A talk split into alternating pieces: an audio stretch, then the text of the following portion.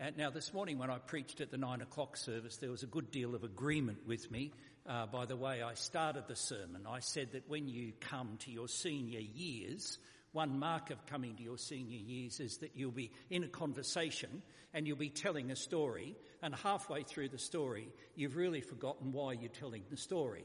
And so you decide, no, I'll keep going and maybe by the end of the story I'll remember why I'm telling the story. So you keep going. You probably noticed this at morning tea. So I keep going and at the end, if I don't remember why I've told you the story, I say, look, I can't remember why I've told you that story. And if you're a friendly listener, you'll give me the context. Every story needs a context. So recently I was talking to a bloke in King Street, Newtown. He told me that a fellow had been stopped one night there. They took his phone and his wallet and they beat him up. And you say, well, so what? Exactly. So what? The story needs a context. And Luke, our author here, tells us in the very first chapter, Luke chapter 1, that he's writing for his patron, a man by the name of Theophilus, and he wants Theophilus to have certainty of the things that Luke's writing about. And Luke says, I've done my research, but I've given you an ordered structure. I've given you a consecutive series of events. So Theophilus, I want you to note particularly the, the context of what I have written for you. And it's interesting that this parable, which we're looking at today, the parable of the Good Samaritan, that's what we call it, is only found in Luke's Gospel. It's not found in Matthew, Mark, or John. And if you notice that when Darcy read, he read from verse 21 to verse 42, uh, it's a lot of verses, and yet the parable itself only occupies six verses. So context is important. Now let me say at the outset, it is good to be kind and good. Scripture makes that quite clear. The people of God are to be good and kind. But I do not believe that that is the point here. Whereas we all know the parable of the Good Samaritan, most people would know it. I think it is very poorly understood because we seek to understand it and we rip it out of its context. Luke deliberately gives us a consecutive series. He gives us an ordered account. He puts the parable in its context. And I want you to notice here that the parable is a lawyer, an expert in the law, asking Jesus the very most important of questions. And we are told that he asks Jesus two questions, and we're told the motivation behind each question. So if you've got your Bibles there, please open them and follow me. Uh, because it's essential that we understand what this parable is about and a great way to finish our study on Romans. Uh, notice at verse 25 you've got the first question. The lawyer comes and asks Jesus, Teacher, that's a respectful title, uh, what must I do to inherit eternal life? It's the biggest story, it's the biggest question you can ask, isn't it? Uh, what must I do to inherit eternal life? And his motivation, notice, is to test Jesus to see whether or not Jesus is orthodox. Now, a lawyer you would think should know that if you're going to inherit, you need to be an heir and nothing you do can make you an heir. You need generally to be born an heir. No amount of effort can make you an heir. Now look at what Jesus does. He comes back to the lawyer and he says, well, you're the lawyer. You're the expert in the law. You tell me what the law says. And this man knows his scripture. And he sums it up if you look at the cross references there to the Old Testament. He says, oh, to love the Lord your God with all your heart, soul, mind and strength and to love your neighbour as yourself. And Jesus says, verse 28, as if he was setting the test, this man set the test of Jesus, and Jesus says, You've passed your own test. Correct, he says. These are the two greatest commandments. Do this, and you will have eternal life. Now, if you're thinking like the expert in the law, you're thinking, well, I'm okay on the God bit. I think I can love him with everything I've got. But it all depends on who the neighbour is. Is it a small circle of friends or is it wider than that? And notice in verse 29, he comes with a second question. And his motivation now changes. He's wanting to justify himself, not test Jesus. He says, who is my neighbour? If I am to love my neighbour in order to have eternal life, who is my neighbour? Now, friends, this is why we are told the parable. How can I have eternal life? What does the law say? Well, love God and love your neighbour as yourself. Now, to justify myself, Who is my neighbour? So I should be okay if my neighbour is my wife. My neighbour is my children. My neighbour is my grandchildren. My neighbour is my in-laws. Hey, this, this circle is getting a bit big. Can I love them all as I love myself? And Jesus now comes in verse 30 to 35, six verses, and he tells the story. A man, presumably a Jewish man, is going down this infamous road from Jerusalem. It's downhill to Jericho. He is overcome with robbers. They beat him, they strip him, they leave him half dead. Now, this man is listening with the lawyer's ears. He says, These robbers, no doubt, are scoundrels. Do you know who comes along? Verse 31 a priest, part of the temple staff. And you know what he does? He sees the man lying in a pool of his own blood and he passes by on the other side. He doesn't want to get involved. Typical priest, the lawyer might say. And what about Levite? He's next. A member of the priestly tribe. He sees the man lying on the road, and in order not to be involved, because it's probably not safe to linger, he passes by on the other side. It's safer to be uninvolved. Do you think they loved their neighbour as they loved themselves? No, they didn't. And do you know who came next? now, here's the nub of the parable, isn't it? Here's Anthony Albanese lying beaten up on the road in Canberra. Along comes Richard Marles, the Deputy Prime Minister, passes by on the other side. Along comes the leader in the Senate, Senator Wong, passes by on the other side. Do you know who comes next? Oh, look, it's a red haired senator from Queensland, Pauline. Pauline Hanson. She, oh, no, really? Here's Dave, he's in distress. He's lying in the road, our pastor. And along comes Simon, the Anglican priest, passes by on the other side. Then along comes Joel from the Baptist church, passes by on the other side. Do you know who comes next? Look. Oh, it's the Imam from the Lakemba Mosque. What? And look at the extreme lengths to which this man goes. And even that pales into insignificance when you think about the enmity between Jew and Samaritan. They hated one another with a strong hatred. And the Samaritan stops where the priest and the Levite didn't stop and across racial and religious grounds. Look at what he does, verse 34. He went to him.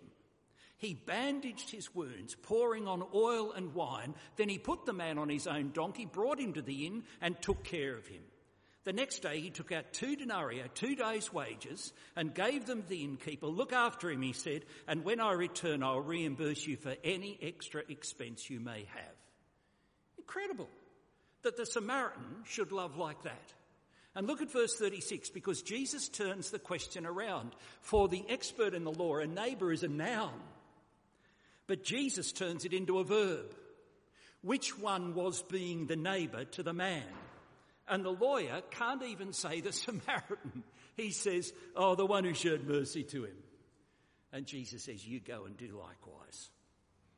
Now, friends, if you want to justify yourself by loving God and loving your neighbour, it depends on how many neighbours I have.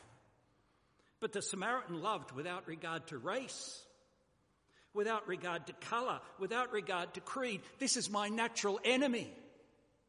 I've been taught from when I was an infant that this man, this Jew, is my enemy.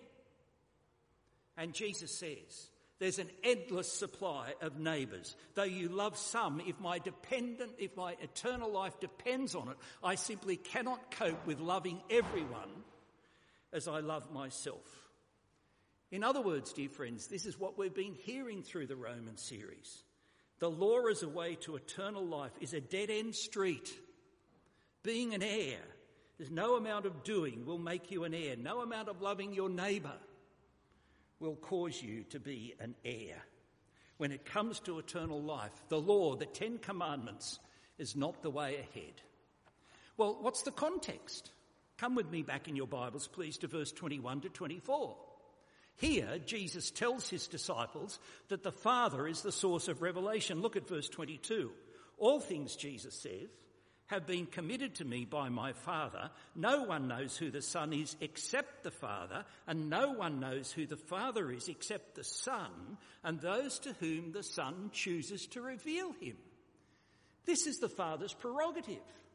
It is his gift to give. Eternal life is knowing him, and knowing him is his gift. Verse 22 No one knows who the Father is except the Son and those to whom the Son chooses to reveal him. Blessed are you, Jesus says, verse 23, because your eyes have seen and your ears have heard. That eternal life is not a human achievement, but eternal life is God's gift to you. How can I have eternal life? Jesus says to the disciples who come around as they see him in private, do you realize that eternal life is my gift to give? Now you can imagine this lawyer coming home at the end of the day and says to, his wife says, "Where have you been today?" I went out to test that new teacher, Jesus. Well, how'd you go? Oh, I'm not sure how I went. Well, what did you say? I said, uh, Tell me, teacher, what must I do to inherit eternal life? And you know, he said, he, he put the question back to me. What do you say? I said, Love God, love your neighbour as yourself. Okay. Well, then I thought to myself, you know, it depends who my neighbour is. So I said to him, in order to cover my tracks, Who do you think is my neighbour? And what did he say? Well, he told the story of a bloke going down the road from Jerusalem to Jericho and who was beaten up by robbers, robbed, and left half dead. A priest comes down and ignores him in his plight. A Levite comes down and ignores him in his plight. And then, then, then one, of those, one, of, one of those people from down south there, a Samaritan, yeah, one of those people came along and looked after him. Man, he said. And then he said to me, You go and do likewise. Who was the neighbour to the man? Well, I, I couldn't actually say, but it was the one who had mercy on him. So Jesus said, You go and do likewise. Well, what did you say? Well, I didn't say anything. Well, you've got your work cut out for you, haven't you? You don't even like my mother. You see, what is a parable? A parable's not there to make the truth patently clear. A parable is there to open a door. It's an opportunity. This lawyer can hear the parable and say, well, wasn't that a good story?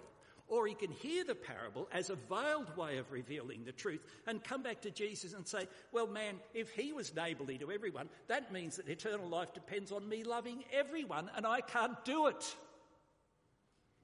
And so then Jesus would tell him the way to eternal life. It was those who came back to Jesus in private who asked him about eternal life, and Jesus spoke and spoke to them. Now let's look at context. Look at verse 38, because what comes after this orderly account of the Good Samaritan is verse 38. Jesus comes to the home of his, friend, his friends Martha and Mary. And Martha is busy in preparation. We can sympathise with her because Mary's not helping. Verse 39 tells us that Mary is sitting at the feet of Jesus and listening to him. And so Martha comes and tells Jesus, My sister's here, she's not helping me, tell her to help me. And then look at verse 41. It's one of those occasions in Scripture, you know, when something solemn is about to be said. Moses, Moses, the solemn repetition of the name. Saul, Saul, Simon, Simon. Martha, Martha. And Jesus is about to tell Martha the essence of discipleship. One thing is necessary for a disciple to have this body language, to sit at the feet of Jesus and listen to him. Mary has chosen the good portion. Jesus says Mary has chosen the better. Mary made a definite choice. One thing is necessary. She sits at the feet of Jesus and she listens to him because Jesus is the one who can give her entrance to eternal life. It's a great truth. Uh, when Dave invited me to preach today, he said I could either sum up Romans or preach a parable. And after a while of thinking about that, I thought, well, I could preach a parable that actually sums up Romans. And this parable sums up Romans. Remember we saw in Romans chapter 3 verse 20, no human being will be justified in his sight by works of the law. We cannot, no matter how good we are, we cannot work ourselves into a right relationship with God. The law is not intended to be the source of eternal life. Eternal life, God's gift. And he gives it generously to those who come before him and kneel at his feet and ask him for the gift. And he will give it to you. Uh, in both New Testament and Old Testament, the people of God are to be good and kind. It is the fruit of being God's people. But that is not what this parable is about. It is about if you're working to inherit eternal life, it is an impossible quest. Dear friends, religion is a bully. Because religion sets you a task that you are to do these things and then it threatens you with great punishment if you don't do these things, makes impossible demands, and then tells us if we can't do it, then there's awful eternal punishment for us. But God doesn't do that. Scripture doesn't do that. Come with me to page 1752. 1752, and it's Romans chapter 6. And I think the verse really that could sum up the whole letter to Romans. 1752. Romans chapter 6 verse 23. Let's allow scripture to interpret scripture. As Rachel has already told us in the children's talk, for the wages of sin, going our own way, creating our own idols, it is death. But the gift of God is eternal life. And that gift is found in Christ Jesus our Lord. Come to his feet, sit at his feet, trust him, follow him, ask him for eternal life, and he will give it to you. There is only one way to be an heir in God's family, and that is to be born into the family, to have Jesus Christ as our elder brother, to be a co-heir with Jesus and to join the family of co-heirs. And how do you do that? You simply say, I'm not worthy to come before you. Have mercy on me. Forgive me. Please, Lord Jesus, give me the gift of eternal life. Let's pray.